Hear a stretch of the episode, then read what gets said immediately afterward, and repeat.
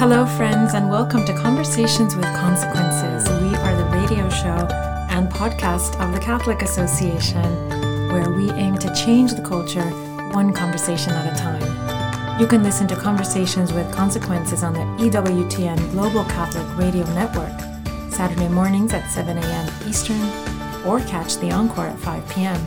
We are also on Sirius XM Channel 130. Of course, our radio show is always a podcast go to thecatholicassociation.org slash podcasts or directly to wherever you listen to your podcasts. I'm your hostess, Dr. Grazie Christie. Thank you for joining us again this week. Please tell your friends about our show and subscribe and like our like our YouTube channel. It's always wonderful to know that we have loyal listeners out there. I hope we're doing you good. This week we have another great show lined up. We have a new movie opening in the theaters this week about a miracle at Lourdes. It features a star studded cast, and we're going to talk to Thaddeus O'Sullivan. He's the director of The Miracle Club, starring Laura Linney, Kathy Bates, and others that you will recognize and be excited to see. But first, with the recent news of Pope Francis releasing the names of the Synod participants, as well as the appointment of Archbishop Victor Manuel Fernandez to the Congregation of the Doctrine Doctrine of the Faith, now known as the Dicastery for the Doctrine of the Faith. We've asked our good friend Mary Fiorito to join us. She is the Ethics and Public Policy Cardinal Francis George Fellow.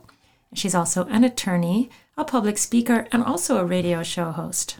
Welcome to the show, Mary. Thank you for having me, Grazie. It's great to be back with you. So, Mary, we thought you'd be the perfect person to talk to about um, some developments out of the Vatican that have been that have been developing to be yes. to be tautological.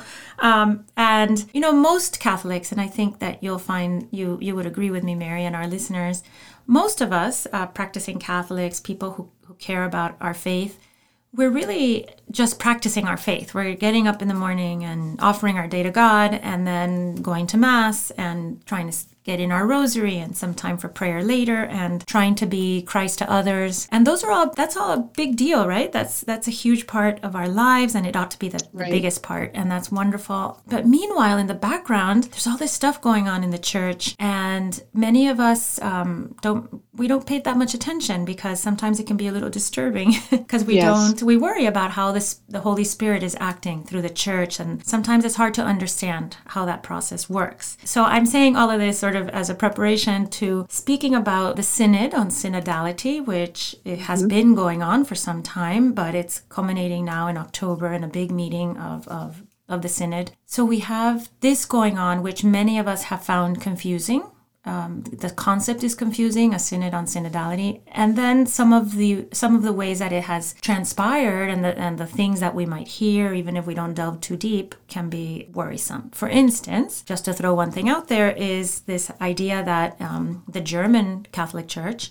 has these very progressive um, i'm not sure that's the right word because it's not progress it seems to me um, mm. regressive ideas about about male and female and sexuality that they're trying to inject into the general church. So that's one that's one thing, but there are others. So we thought you'd be the perfect person, Mary, to talk to about this subject, which is complicated and requires a lot of charity, but also a lot of clarity. Oh well, thank you. I'm I'm happy to be with you, and I'm hoping that we're going to have a great conversation about this because there's a lot of interesting things going on. So the the the bishops that go uh, to the synod, the cardinals, bishops, and archbishops that participate have been handpicked, right? Um, yes. by the Vatican. It's not all of them. They're not all invited to come and participate, so they're handpicked, and, and they even include lay people. So there have been some appointments which have raised eyebrows yes. amongst many. Um, so tell us about that and why these people are are picked, and what are the which are the people that are raising eyebrows? You know, to use your adjective to be charitable, I think you know as a Jesuit, the Holy Father was trained and uh, went through a formation process um, in which intellectual intellectual sparring and dialogue are a very big part of sort of the formation project when you're a Jesuit. And if any of the listeners have been to a Jesuit school, they know that the Socratic method is often used in the classroom, and a, a vigorous theological debate is always welcomed, right? And it doesn't necessarily mean you're trying to argue against the faith. It can very well be a way to simply try to refine an idea, to make it more understandable, to come up with the best possible arguments and the best possible responses. So when we're talking about the American delegation uh, that will be going to this Synod on Synodality, I'm still trying to figure out how to pronounce that word. It's a, mouth, it's a mouth word. I, I, mean, well, it's a it mouthful. like uh, you know some kind of like wacky Monty Python skit, doesn't it? It's the yeah. strangest name, and the meeting, I don't know. I, it's like the the meeting of meetings. The, no, the meeting. Know, we're meeting to discuss meetings. you know, again, it's like you know those old Monty Python skits where you know the, the, the no one would expect the Spanish Inquisition and some cardinals running, you know, all that kind of wacky stuff. So it it um I I think even choosing that particular name for it has led to some confusion, or people just outright kind of roll their eyes and move on because they don't understand what it even means, right? Yeah, there's a there's a kind of opaqueness about about the title that, that yes. makes people just blink twice and, yes, move on. exactly. And, and and unless again, you're if, if you're my sense of this is if I went to my parish and I live in a pretty you know standard um, U.S. parish, it's uh, run by a religious order by the Dominicans. It's just a very kind of centrist, center right parish, right? We don't have any, we don't have a traditional Latin mass, we don't have a Latin mass at all, but it's a very valid liturgy with no nonsense, and we have confessions every day. So it's a pretty it's a pretty solid parish. But if I went to the noon daily mass at my parish, which is very well attended, and just asked 10 random people that I encountered if they could tell me what the synod on synodality was. Grazie, I could tell you nine out of 10 couldn't answer that question. Well, I want to, because I want to tell yeah, you, Mary, that, that that absolutely characterizes my parish, except I might go a little further and say maybe six out of 10 would say, what synod on synodality? They haven't Correct. heard of it. Correct. They haven't heard of it. And these are, I mean, for the most part, daily communicants. Yes, are, I'm talking are, about our daily, our daily people. Right. I, you know, the kind of cynical part of me wonders Grazie, if that was done intentionally so that people really wouldn't understand what was going on. And therefore, when whatever conclusions are reached from the Synod, people are like, wait, when did this all happen? What are you talking about? So, so you're saying, Mary, um, to not be so charitable, you're saying maybe what they were trying to avoid was having a meeting, a synod that w- would be titled something like the synod where we really get down to brass tacks and decide whether women can be priests and homosexual unions can be blessed right? Right. Correct. Which would yes, which like would get everybody running around in circles, thinking about yes, thinking about the the sky falling on their heads. well, and it, it seems to me, Grace, because the issues that are going to be discussed here are so important. You know, if I, I would be much more careful about making sure that the people I was in charge of shepherding and helping to learn the faith was aware, first of all, aware that this was going on, uh, was aware that their input, you know, is possible. You can, as a layperson, uh, offer your opinion or your suggestion. Which there uh, was, right, Mary? There right. was a, there was a questionnaire. I remember answering it. I don't remember. Ex- I don't remember very vividly what it asked. The, the the question seemed, if I remember it properly, they seemed rather vague and open ended. Right. Like, right. Are and you satisfied with this or that? Or do you feel accompanied? Things like that. Okay. Yeah, and, and again, things like just kind of depending on the day and the level of formation of the average, you know, American Catholic can mean a lot of different things. I think, you know, what's important for uh, people to understand is that the average American Catholic, first of all, doesn't go to a Catholic school. I think it's only 10% of U.S. Catholics now, that if you can believe that the number is that low, who actually attend a Catholic school. So the vast majority, excuse me, of, of Catholics in the United States are getting their formation, say, for half an hour every Wednesday from the time they're in second grade because their parents want them to receive their first communion until the time they're confirmed. And that's kind of seen as Catholic graduation. And then they go on with their lives and we don't see them again until they're getting married, if we even see them then. So you really do have a large percentage of Catholics. Well, and very, formation- and very sadly, uh, not to be so negative, but there's not a lot of formation that goes on in most uh, homilies um, for the for your Sunday family mass, right? So you might take your right. children every Sunday un- until they're big teenagers, but maybe they're not learning very much on Sunday. Sundays. Right, right, and I and I think you know you have people who are, you know, the, the valiant volunteers I like to call them, who are often um, the CCD or you know um, whatever the formation is for public school children, they're almost always volunteers. They're hardly ever paid positions, and they're, so you get Mary, people. They're the best. They're amazing. when I yeah, think of no, when I think yeah. of what they put up with and the efforts yes. that they make. But you were probably yes. going to say that their formation level we can't be too sure about either, right? Correct. Right, and it's not necessarily their fault. I mean, you know, I attended Catholic grade school, you know, in the in the 80s and early 90s, and I can tell you, you know, my parents um, were not born in the United States; they were both born in Scotland Scotland, and um, there's a lot of anti-Catholicism in Scotland, and so it, Christmas wasn't even a holiday in Scotland until like 1958 because the Protestants thought it was a papist holiday, and so people, everybody had to go to work on Christmas Day. That's how anti-Catholic Scotland was. They wouldn't even let them have Christmas off. That's you know again in 1958 that that, that changed, and some there were some more civil rights for Catholics. But um, my point is that my parents, when they came to the United States, were of course very felt well formed in their faith, but also it was you know very much a part of their identity and they protected it r- rather ferociously because they knew what it was like to live in an anti-catholic cult- uh, country and culture. And so I, I had a lot of formation at home that my parents didn't sit down and teach us, but you just kind of absorbed it, right? Like, mm-hmm. you know, I mean, sure. if if we attempted to like go outside and bounce a ball on Good Friday, my mother would have like, you know, grounded us for a week. I mean, so we we really the Savior is hanging on the cross for you, Mary, today. Right, exactly. you want to play basketball? What are you thinking? You know, so the, the so we would have picked up, you know, just kind of by osmosis, Grazie, some of these things that we know. And then, you know, it, it's so funny. And I, I, I have friends and they went to Mass every Sunday, but, you know, either the parents assumed they were getting good formation at home and they are at school and they really weren't, or, you know, they just didn't realize that the faith wasn't being taught in its entirety. I mean, I just, had, you know, really funny conversation with someone who I know was raised in a good Catholic family.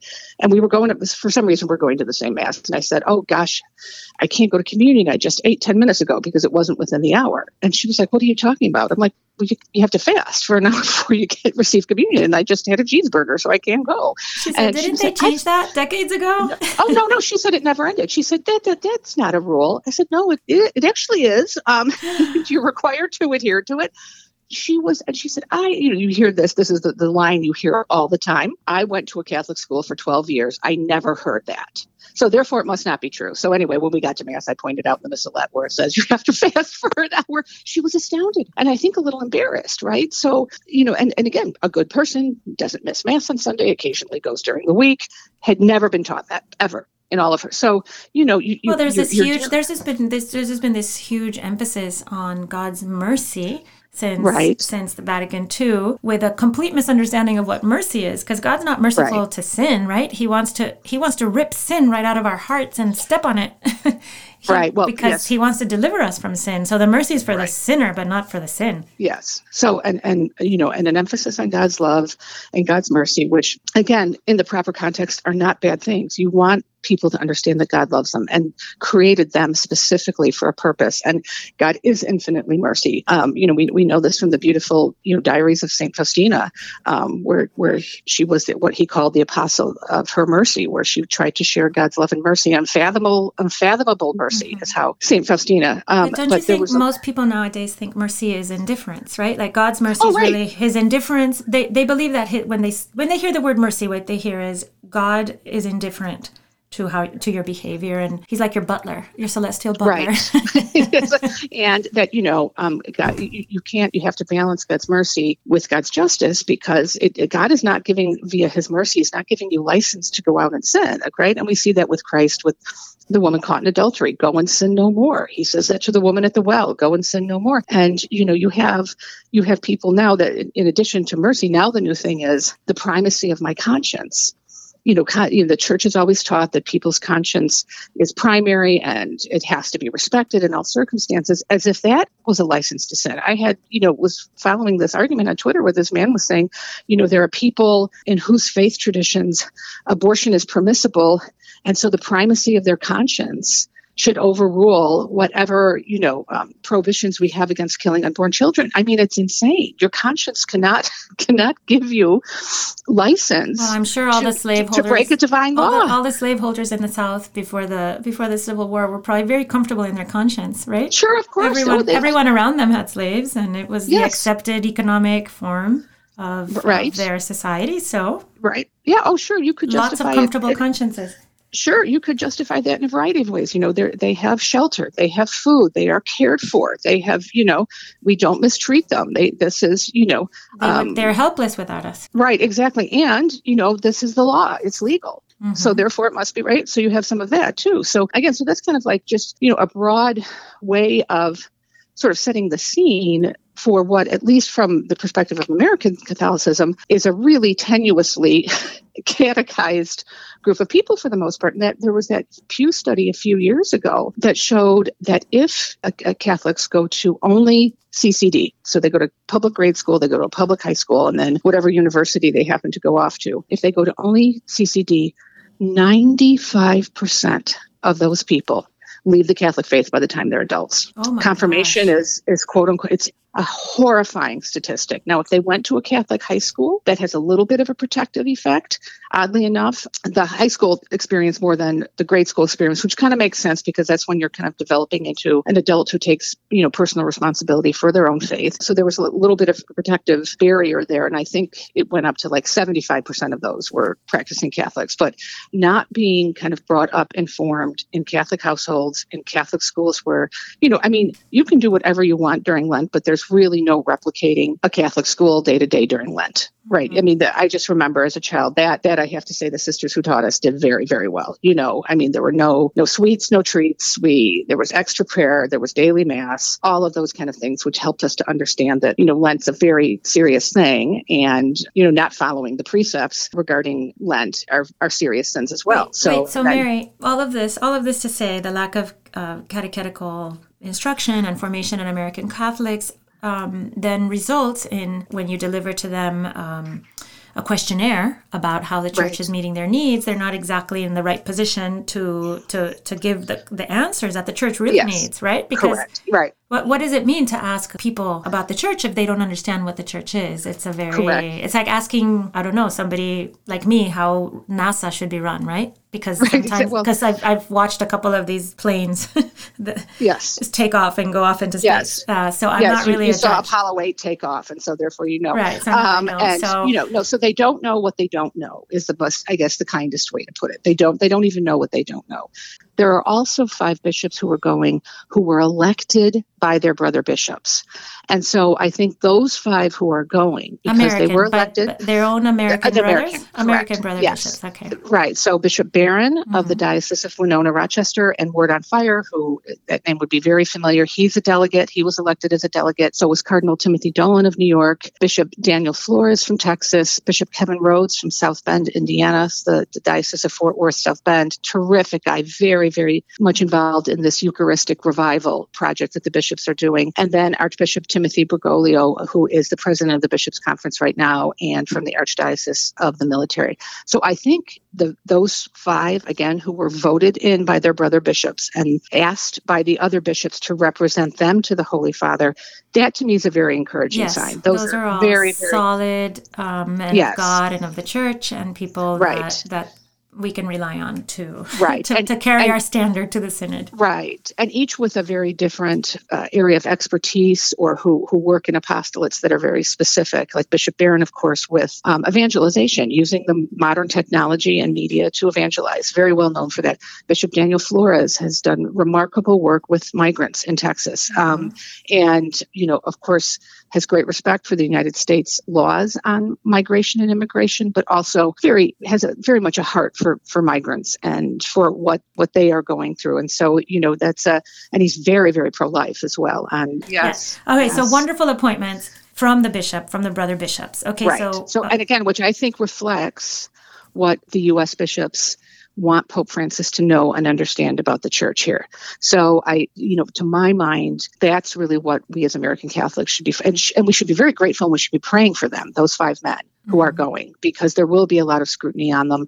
Um, and, and, I, and, I, like what you say. It's a signal to Pope Francis of what um, the American Catholic um, experience is and, and how how we are living our faith like on the on yes. the ground right which is not necessarily Correct. what the the questionnaire responses might show Right, exactly. Mm-hmm. And then, as you alluded to, there are those that the Holy Father appointed personally. And so, and, you know, again, if I'm going to be uncharitable, the uncharitable part of me would say, um, that's because they never would have been elected by their brother bishops. The way in which they approach some issues, particularly issues of you know moral imperatives, they would would be seen as a little ambiguous, and so they were not chosen. So they had to be appointed. That would be the only way that they could go to the synod. Would be if the if the Holy Father had to appoint them directly to do so. And you know there there there are some who's who have I don't know if they're intentionally trying to mislead, but they certainly say things that can lead people to be confused. And so you know those are are, are Cardinal Tobin, Cardinal McElroy, Cardinal Cupich, and Father James Martin, who is the Jesuit priest. Again, he would probably be the antidote to Bishop Barron in terms of being very well known. And he is particularly known for his advocacy for what he calls the LGBTQ plus community. And he has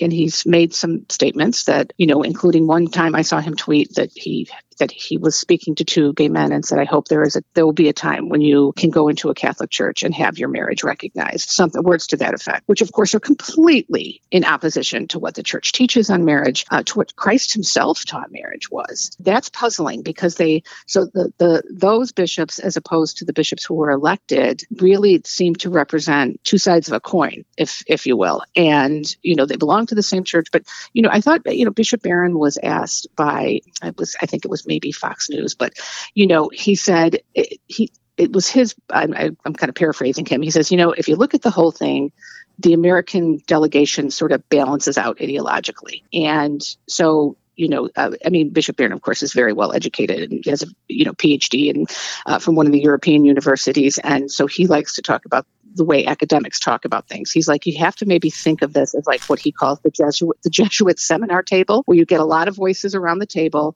you have a big debate about something, and then you you see where you where things land after that. And it's and it's important to to like to understand too with this synod, it's not a democratic process to change doctrine in the church. So there's not going to be a vote on whether or not the Catholic Church will now recognize same sex marriage. And the Catholic Church will now change its teaching on homo- homosexual sexual acts as being intrinsically disordered. Um, there's not going to be a vote on those things. There's not going to be a vote on women's priests. And what's interesting, too, with the delegation, the American delegation, only six women appointed by the Holy Father, which I, which surprised me. Out of how I many? Thought, out of how many, Mary? Oh, gosh. Out of hundreds? Yes, I think so. There's only six women going. So, if they're not going to have a vote and, and introduce new doctrine, which is wonderful, what are they going to do? They're going to create a document, I suppose, and there's going to be a written up uh, something like Amoris Laetitia or um, right one of those documents where there are i mean amoris had beautiful things in it but it was also sort of a hodgepodge of ideas so sort of yes. thrown together and given oxygen some ideas were given oxygen that you wonder why they need oxygen. There's, there's, they seem to be on fire already all over the world. So do you do you expect something like is that what we're expecting at the end? Well, uh, some sort I, of document? Yeah, well, I'm sure there'll there'll be a document, but th- there's not going to be again the, the, these people who have been called to participate in the synod, whether chosen by the Holy Father as a delegate or voted in by their own bishops' conference. This is to not to take a vote, not to take a vote to change anything in the church, but to talk about, and again, this will probably come out in some sort of teaching document, to debate a path forward to greater evangelization. How are we going to go forward evangelizing in a culture where even, you know, when you uh, survey American Catholics, you know, again, who are largely uncatechized, but if you survey them, a large percentage now will say, oh, I, I believe that two men or two women um, can get married and that would form a sacramental bond. Um, how do you evangelize in a culture like that? And, and that's and, and that's a very important question because it is. The general culture has shifted dramatically. It's almost unrecognizable. Um, yes. As we discovered during June, right? As yes. uh, young people are growing up in a, in a completely different universe. And we do have to get a, a handle on that and, and, a, and a grasp on that because we have to evangelize in a different. You know, it was interesting uh, that you should say that I was invited, oh, about six or nine months ago to speak to a graduate school, uh, so the Graduate School of Journalism at Columbia um, you know, which is one of the finest master's degree programs in journalism in the country. And so, you know, it was kind of like they really put me through the paces, you know. So it was all these students, and you know, uh, one of them was, and they come from all over the world to go to this school. It was from one of the African countries, and he was talking about how their minister of health, uh, he says, goes to mass every day. She is a devout Catholic, but she really promotes getting contraception to women as as as often and as much, you know, as as she can, and that is well known. And her bishop still allows her to receive Holy Communion. Well, you know, I can't speak to a personal situation like that. I said, you know, but what, what she's doing, if, she, if she says she's doing it because she's Catholic, that's wrong. You know what I mean? She can, I mean, sometimes politicians are put in difficult situations where they have to um, either just be neutral on something that their faith tells them is wrong. And I'm not talking about things like abortion, which is an entirely different conversation. But, you know, and then, but I had one student who, you know, really kind of went after me on the, the same sex marriage thing. And I said, you know, you have to kind of back up when you, when you're talking about what the Catholic Church thinks about marriage and teaches about marriage, you know, which everybody agreed with, that Barack Obama agreed with when he was running for president. I mean, for goodness sake. So you need to back up up a little bit and, and think about what marriage is and why the government got involved in marriage in the first place. And when you go back and you look, you know, through why any government would even feel the need to be involved in piece, people's personal romantic lives. It was only because it was a conjugal union that could result in a child. And because of that, the government, it was in the best interests of, of the community that the government be able to tie those children legally, uh, mostly to the father, but to the two people who created them, and therefore had a responsibility. Yeah, or else so, uh, society had no future. Society would end correct. exactly at the end of that one generation, right? Cause, correct. Because so, a fugitive father is the end of society. Correct. So, uh, so marriage was about uh, was about children. Frankly, that's what it was. It wasn't about love is love. Frankly, the government shouldn't be involved and have any say in who you love and what you do. That's not the government's role, right? So they they became, um, you know, involved and promoted marriage, you know, as as a good and as a as something that would be recognized by the law for the benefit of the children who could result from that union because the union is by definition conjugal. That's it. The end. So when you're getting into redefining marriage, you're you're taking the, the, entire purpose of the government being involved in marriage was simply to make certain that the children who were created through conjugal unions would be provided for and there would be somebody tied to them legally with responsibility for that care. You just can't go out creating children and then, you know, drop them off someplace when you don't want to, you know, when it gets hard or you hit a bump in the road with a rebellious teenager. No, you're legally responsible for them. That's why the government got involved. And so when the Supreme Court redefined marriage to love is love, I mean, you know, frankly, I don't see any way that they can really keep polygamous marriages from bringing uh, from being recognized because if we're just talking about love and there's no other standard that we're looking at it's just who you love and how you love them and families come in all shapes and sizes or whatever the talking points that we're using are then i, I don't think you can exclude no, you polyamorous or polygamous families. no, the logic um, the logic has to play itself out. But mary correct. we have played out our time which oh. i can't believe. Well thank yeah, you yeah thank you for the invitation. It's always good to talk to you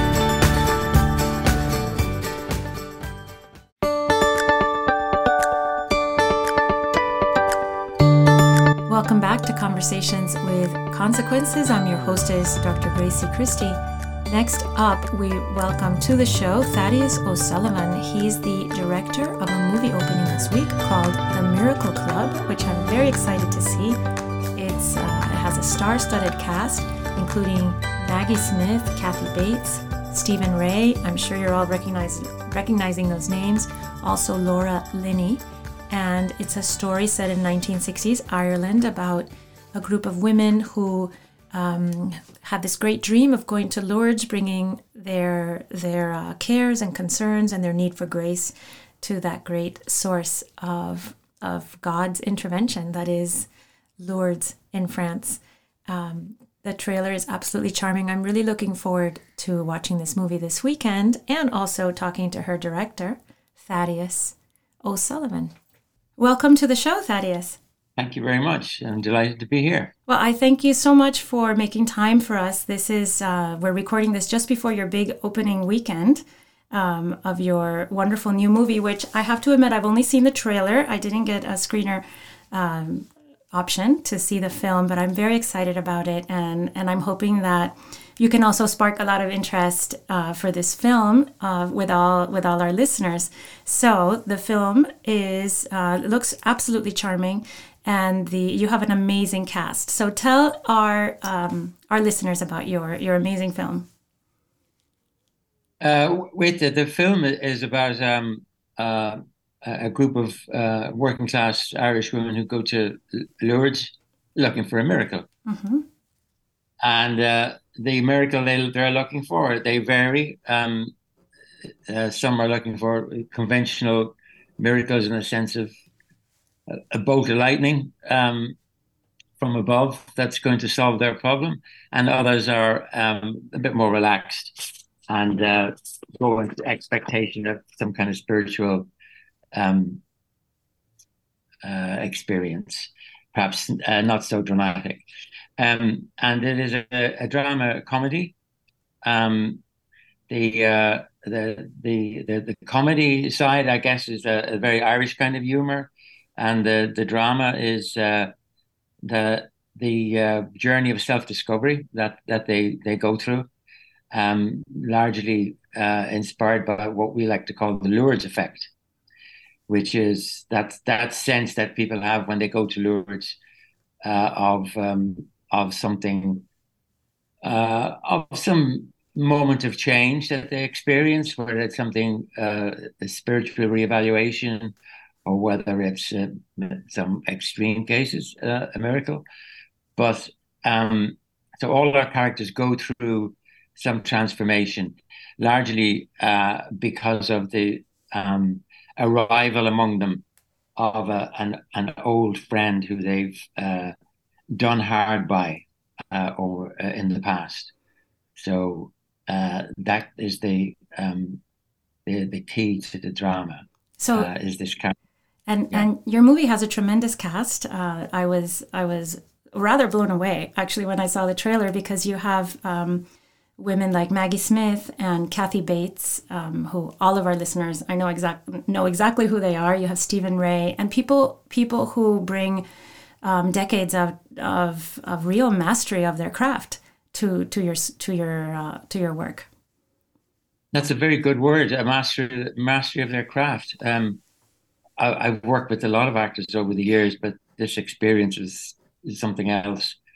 Um, to watch uh, all these actors um, and the way in which they they approach their work. In some cases, they're similar, um, and in other cases, uh, unique to each of them.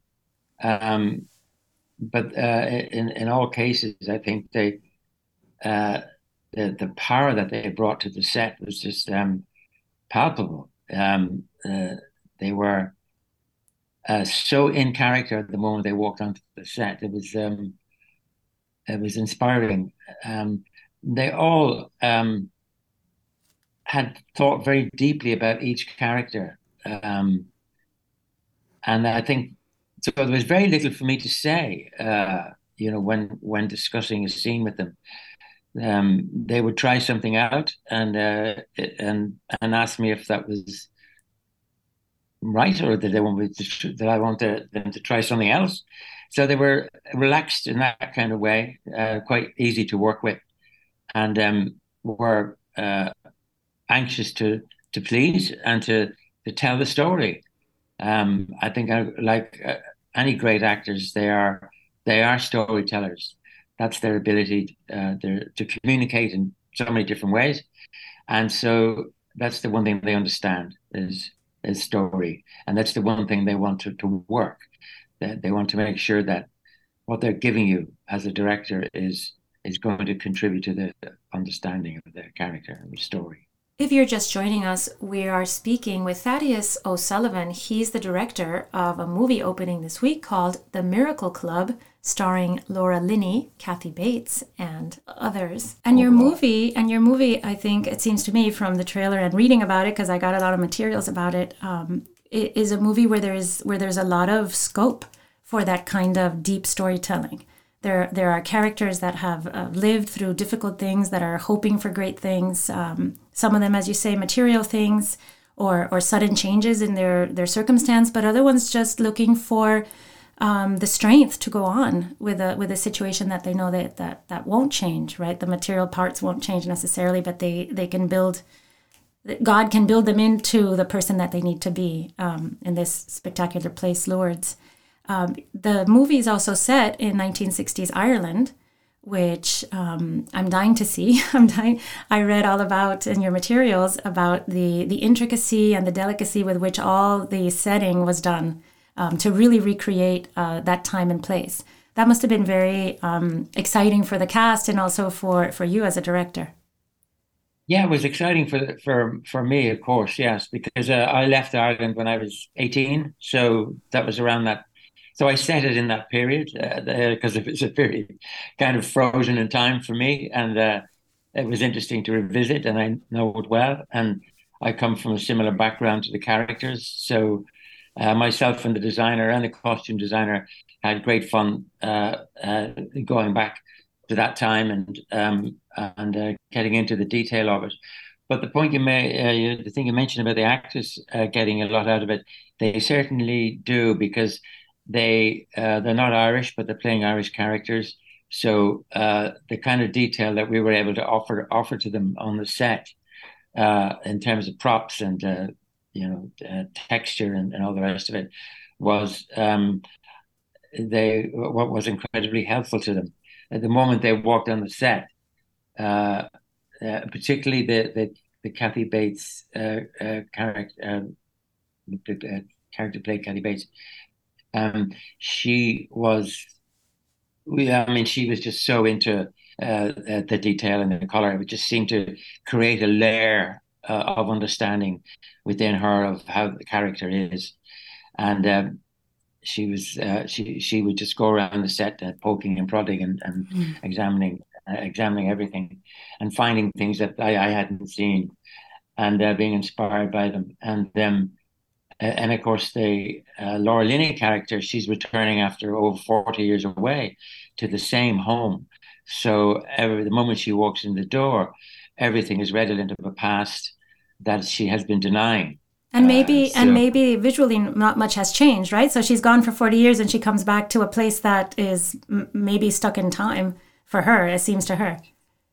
Absolutely, uh, and uh, you often find when you research this kind of thing, you find that the houses don't change much. Um, quite often, families don't change the house very much or the furnishings in it over 30, 40 years. It's quite common, and especially if uh, somebody's grown old there uh, and in this case, Laura Linney, she comes back to bury her mother. She comes to the house, and um, and all the textures and all the colors and and uh, everything about it is is uh, has a uh, creates a layer for her uh, of of understanding, which is quite different uh, than that that's affecting the Kathy Bates character. Because for the Laura Linney character, it means a darker time for her. You know, you mentioned that these characters, this whole, um, this group of people uh, in this story are working class Irish women um, in the 1960s. Now, that's a very particular class and place and time. Um, and I read in, in, your materials that the screenwriter um, wanted to express the the maybe the inherent nobility of these women that that maybe looking at them from the outside we we might stereotype them or or think of them s- smaller than they are, but that they they had these very vivid, very rich lives, um, and, and, filled with grace in a sense, right? That uh, that he wanted to express. Did you feel that you you were able to do that in your movie and and, and show the richness of their lives? Well, it's a challenge, of course, because uh, um, I think, uh, well, in terms of design, I think we created the world that um, uh, felt uh, felt good, felt right uh, to them and and and to me. Uh, and um, the language is um, uh, Jimmy's uh, language, particularly the humor, is very much very much catches the um, the kind of expressiveness of the those of women who come from that background, and I think I think that's very accurate indeed. Um, and that sense of of the absurd. Mm-hmm. Uh, their their particular humor uh, is um, is uh, is is very. Uh, I, I, would say um, they are very religious people, but they they don't um, they don't take themselves too seriously, and uh, they don't take a, a, lot of things that are going around them too seriously. They like to, I think, um, add a bit of levity to life, and because um, uh, life for them is quite tough. Uh, there's not much money and there's not many jobs, and um, in that period, and I think that um, that hard-boiled kind of humor comes out of um, uh, the, the sort of challenges of the everyday, really. So they're they're great. The great dream that they have and that they are able to come that comes to fruition for them is to go to Lourdes. Uh, and you know, this is a Catholic radio show, and many of our listeners have been to Lourdes or would like to go to Lourdes.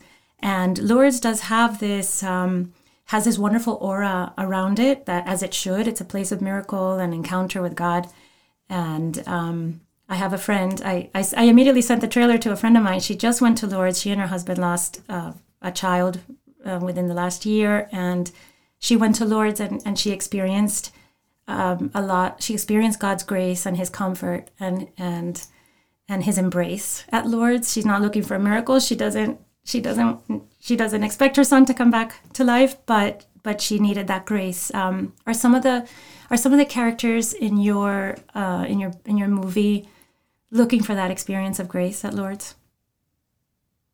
Absolutely, I think uh, uh, the thing that, that, I felt very comfortable with in, in talking to the actors and talking to them about Lourdes and the effect that Lourdes has on people is uh, my own uh, uh, family. my father was very ill when I was about five or six, very close to um, losing his life, and m- my mother uh, prayed for his recovery. he did get better and uh, she always promised that she would go to Lourdes to thank Our Lady for inter- for her intercession. So they made the journey, and it was a very very celebratory journey for them, uh, and um, so rather you know to just celebrate the power of prayer. That was how my mother used to describe it, and um, and I think that uh, these characters go uh, with that uh, generous heart as well you know that they they want to be able to there's an expectation that you will you will en- enjoy a spiritual engagement uh, however mild or, or, strong.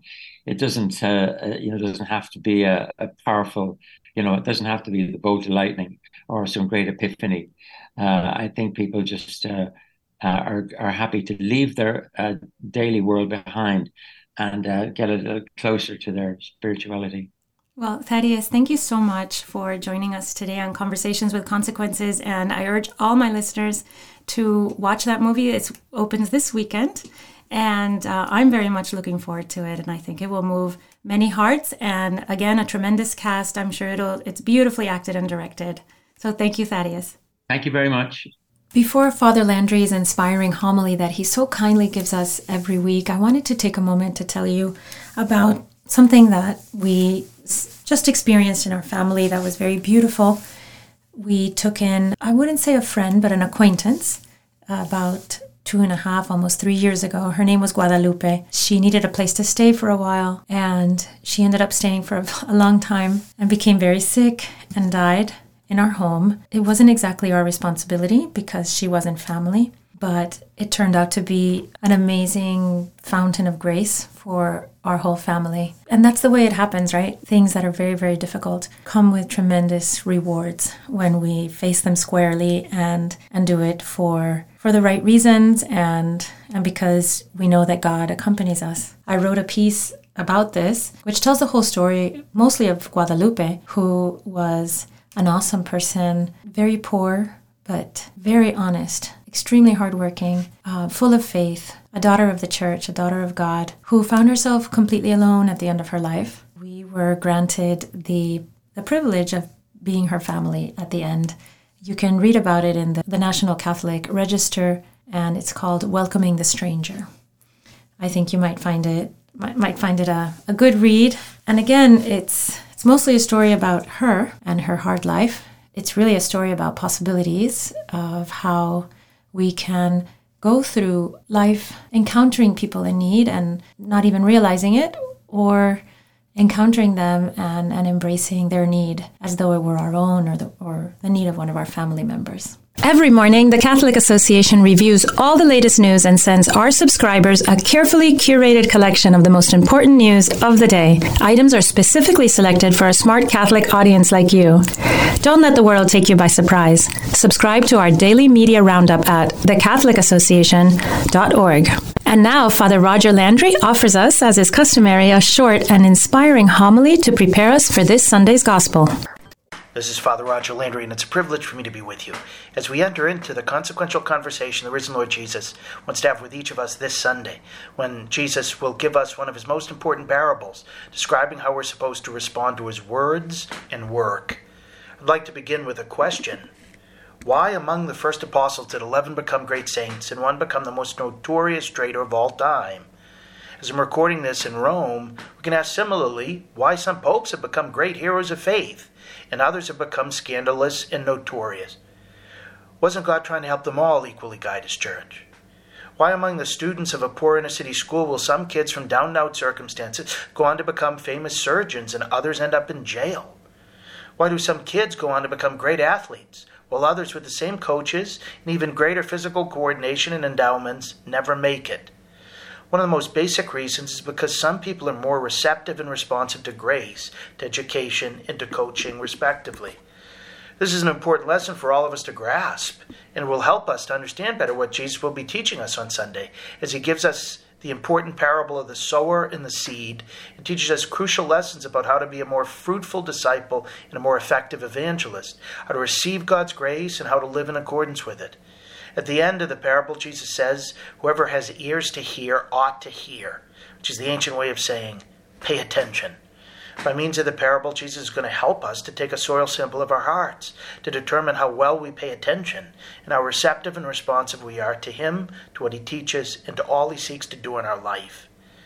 To understand what He communicates in the parable, we first need to grasp a little about ancient farming techniques. Sowers would scatter seed along long, thin plots before any soil had been turned over. The seed would land on four different types of earth.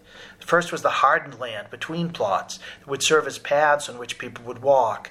They were the ancient sidewalks. No seed could penetrate them. The second was very thin rocky soil that would have thick layers of limestone a few inches underneath the surface. Here the seeds would take and quickly germinate because the water would be retained within a few inches of soil. Because the roots couldn't penetrate the limestone, however, the sprouts wouldn't be able to last for long, quickly dehydrating and withering as the rising sun grew in intensity. The third terrain Jesus describes as thorny soil, which is basically good earth that could have borne a lot of fruit if it weren't covered with thorn bushes and weeds that exhausted the nutrients of the soil so the good seed couldn't grow. And the last type was good soil that Jesus describes bore much fruit.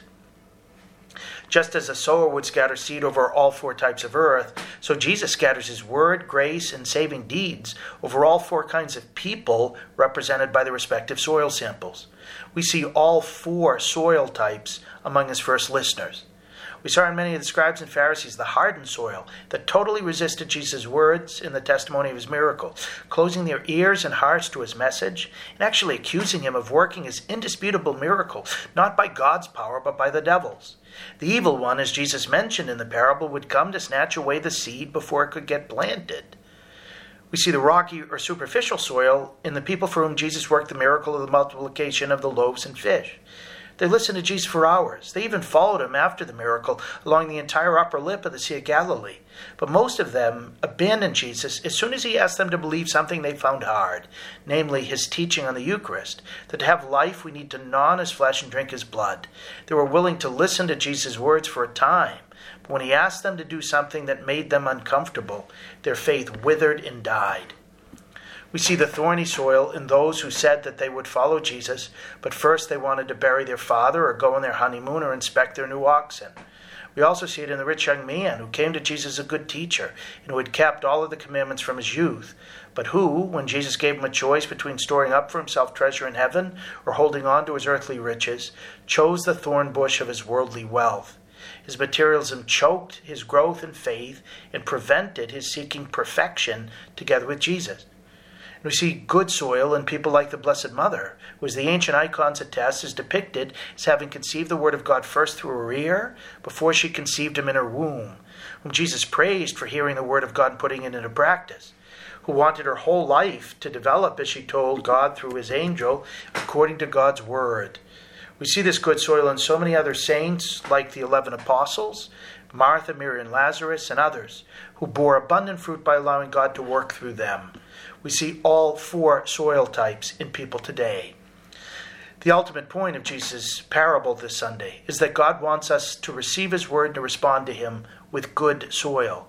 Jesus tells us that good soil produces fruit, not just a little fruit, but abundant fruit 30, 60, or 100 fold, all huge numbers according to the Jewish mentality of the age. Do we listen to God's word with the intention to bear great fruit? Sometimes Catholics place more trust in Tylenol than they do in the power of the Word of God or in receiving the Holy Eucharist. Many of us listen to worldly gurus more attentively than we do to Jesus. Many Catholics, to be honest, can't even remember on Monday what the readings were on Sunday Mass. And that's a sign not so much of a bad memory, but of a defective listening. If the Word of God is going to bear fruit, we have to listen to it with bearing fruit in mind. Those who have good soil hear His Word on forgiveness, for example, and resolve to receive and share that mercy. They hear Jesus' words on being peacemakers and go out with the Prince of Peace to spread that tranquility of order with God and others. They hear his word in seeking first the kingdom of God and his righteousness, and then begin to seek the King in their study, work, relationships, and family life. They hear his word to chop off our body parts if they leave us, lead us to sin, and focus with brutal determination on eliminating from themselves not just sins, but near occasions of sin. They hear Jesus' words to love others as he has loved us and begin immediately to look around themselves and ask for the grace to love each person they meet with the love with which Christ has loved them first. To bear fruit, we have to pay attention to and remedy what can prevent our spiritual growth. We have to attend to the hardened, stubborn soil in us. We see it in know it alls. We see it in the proud. We see it in hardened sinners. But we also see it frequently with seniors, even good, morally upright elders, who, because of the passage of years, have become so set in their ways that seemingly not even the Lord can change them. They consider themselves old dogs whom not even God can teach new tricks. We need to be aware of our stubbornness and listen to the Word of God as if we're hearing it for the first time from the lips of Jesus Himself. We similarly have to attend to rocky or superficial soil that we see in those who listen to the Word of God for the pleasure it gives, but don't allow it to go deep because they never really make or follow through on firm resolutions. These are folks who are always trying to evaluate whether they like a particular homily, spiritual book, or religious podcast, rather than trying spiritually to profit from everything God gives them each of us needs to ask God to chisel, even to jackhammer, through our own subterranean limestone, so that what He seeks to plant within us can make a profound difference. And we likewise have to attend to the thorns. Jesus doesn't say the thorns are sins, which would certainly choke the growth of the Word of God, but rather worldly anxiety, the lure of riches, and the pleasures of life. They suffocate the spiritual life by sucking away our energy. We seek mammon rather than God, or pursue honor or power or pleasure more than God's will. Or we're excessively preoccupied with the cares of the world and various anxieties, so much so that God can no longer get through. Jesus is not calling us to pretend that we don't have fears or anxieties, but to go to Him with them. The last point I'd like to make is that this parable really helps us to handle setbacks when we're trying to share our faith with family members, friends, and others. We may sow the seed of God's word as well as anyone possibly can.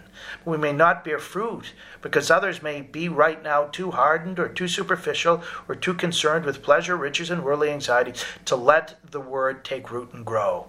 We shouldn't take such setbacks personally because we can't control others' soil. Some people will use their ears to hear, and some sadly won't.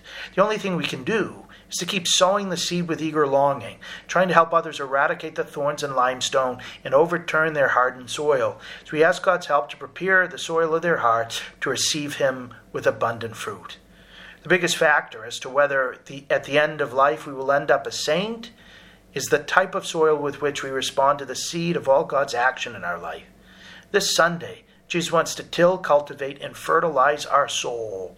Let's give him full cooperation. Whoever has ears to hear ought to hear. God bless you. Thank you, Father. To learn more about Father Landry, check out his website It's called CatholicPreaching.com. And make sure to catch his writings at EWTN's National Catholic Register, where he's a regular contributor. A big thank you to all of our listeners for joining us today. I hope that this show was helpful. I hope that our conversations have consequences and that those consequences are fabulous for you. Go with our prayers.